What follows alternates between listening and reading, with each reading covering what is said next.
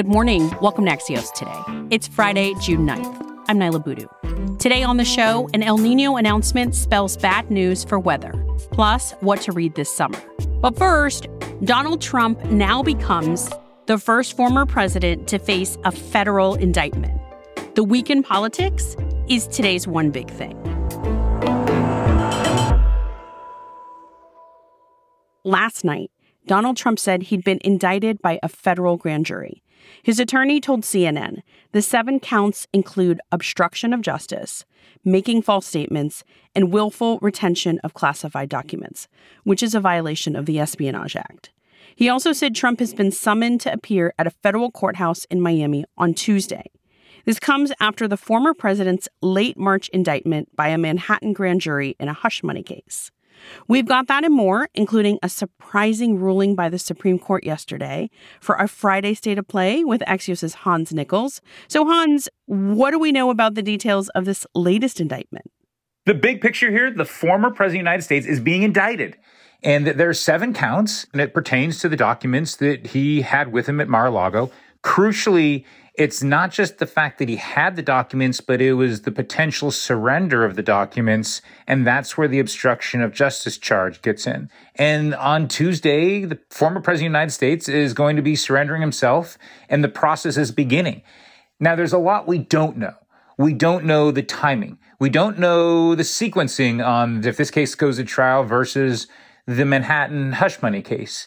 And we still don't know what it looks like as a country to have a presidential frontrunner under indictment facing a trial as he's seeking the nomination of his party. And at that point, again, we don't know the timing. The former president could be the Republican nominee and he could also be facing trial. And that's just not something any of us know how to handle.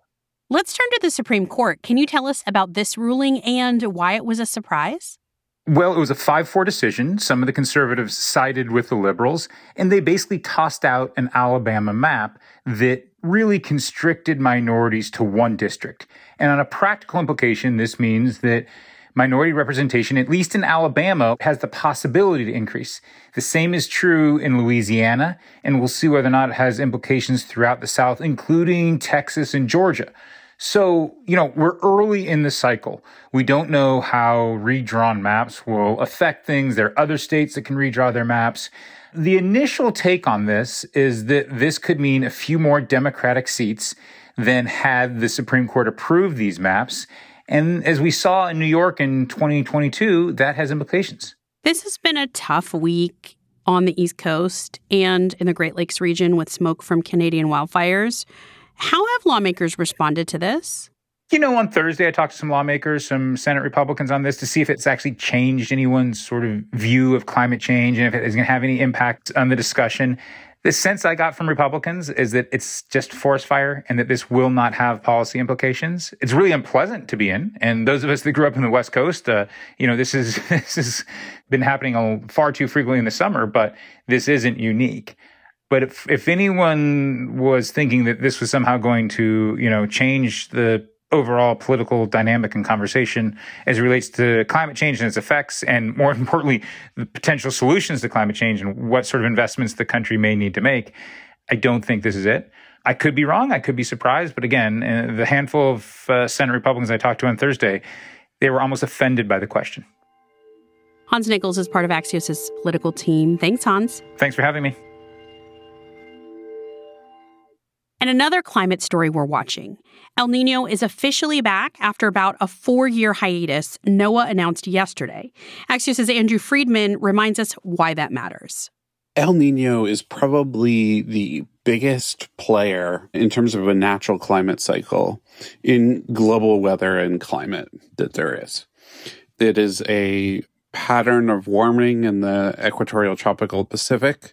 And so you have warmer water there that in turn causes all sorts of atmospheric responses from the reversal of trade winds to a shifting of tropical rainfall patterns that can then cause sort of a chain reaction in the atmosphere so that you get certain weather patterns develop in North America and other areas. For the United States in particular, we're really looking mostly at impacts for this hurricane season, which is a huge wild card because El Nino typically leads to fewer hurricanes and fewer hurricane landfalls, actually. Yet, the Atlantic Ocean is at record warm temperatures, which argues for more storms than average. So, those two factors are going to be fighting it out throughout the summer. Uh, and we're not really exactly sure how it's going to play out. That's Axios' climate and energy reporter, Andrew Freedman. In a moment, we kick off our summer reading series.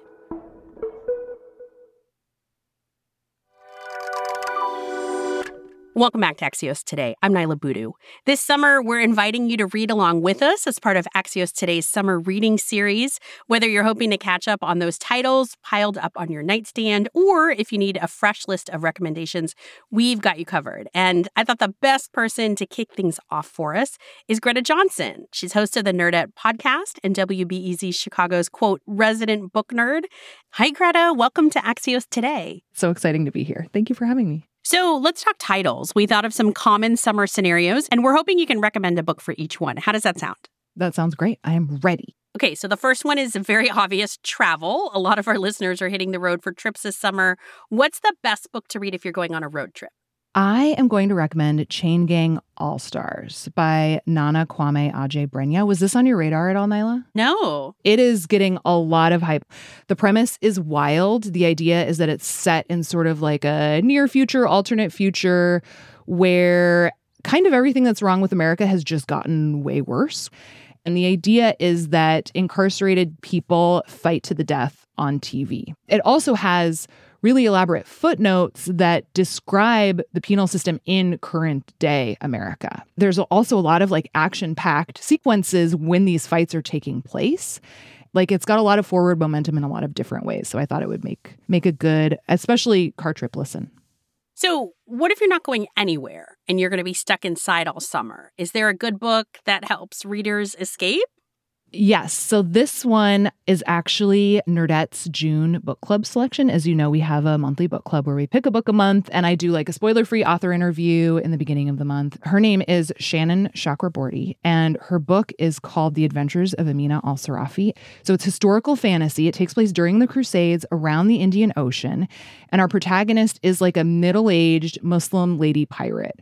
And the main trope we're working with in this one is like the one last job scenario. So it's like picture Ocean's 11 where like the crew gets back together, except it's all these like badasses in the Indian Ocean in the 12th centuries. You completely have sold me on that. right? So I just came back from a family reunion in Trinidad. Yes. What should have been my companion reading and what should everyone who's going to family reunions this summer Ooh. Okay, so my thought for this one is one that came out late last year and it's called Now is Not the Time to Panic. It's by Kevin Wilson.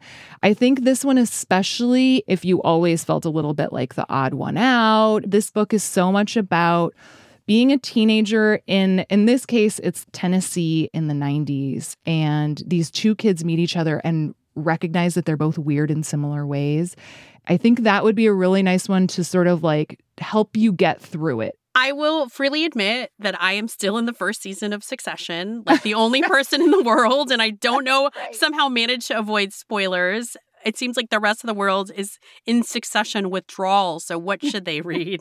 So this one was so easy because there is, in fact, a nonfiction book you could argue Succession was definitely based on. It's called Unscripted The Epic Battle for a Media Empire and the Redstone Family Legacy. It's by James B. Stewart and Rachel Abrams, who are both New York Times reporters. And this is all about Sumner Redstone, who founded Viacom. He was the chairman of CBS and also, therefore, Paramount Pictures. I mean, you think Succession is scandalous. This book is wild. Greta Johnsen is host of the Nerdette podcast. Thanks, Greta. Thanks, Niala. This was very fun. We'll have more recommendations and more of your summer reading ideas soon. One thing I've already learned from all the text messages we've received so far this week is that the physical book is still preferred by many of you over e readers and audiobooks. To quote listener Noel in San Juan, Puerto Rico, nothing beats the feel and smell of paper. That's it for us this week. Axios Today is produced by Fonda Mwangi, Lydia McMullen Laird, and Robin Lynn, along with our senior sound engineer, Alex Sugiura.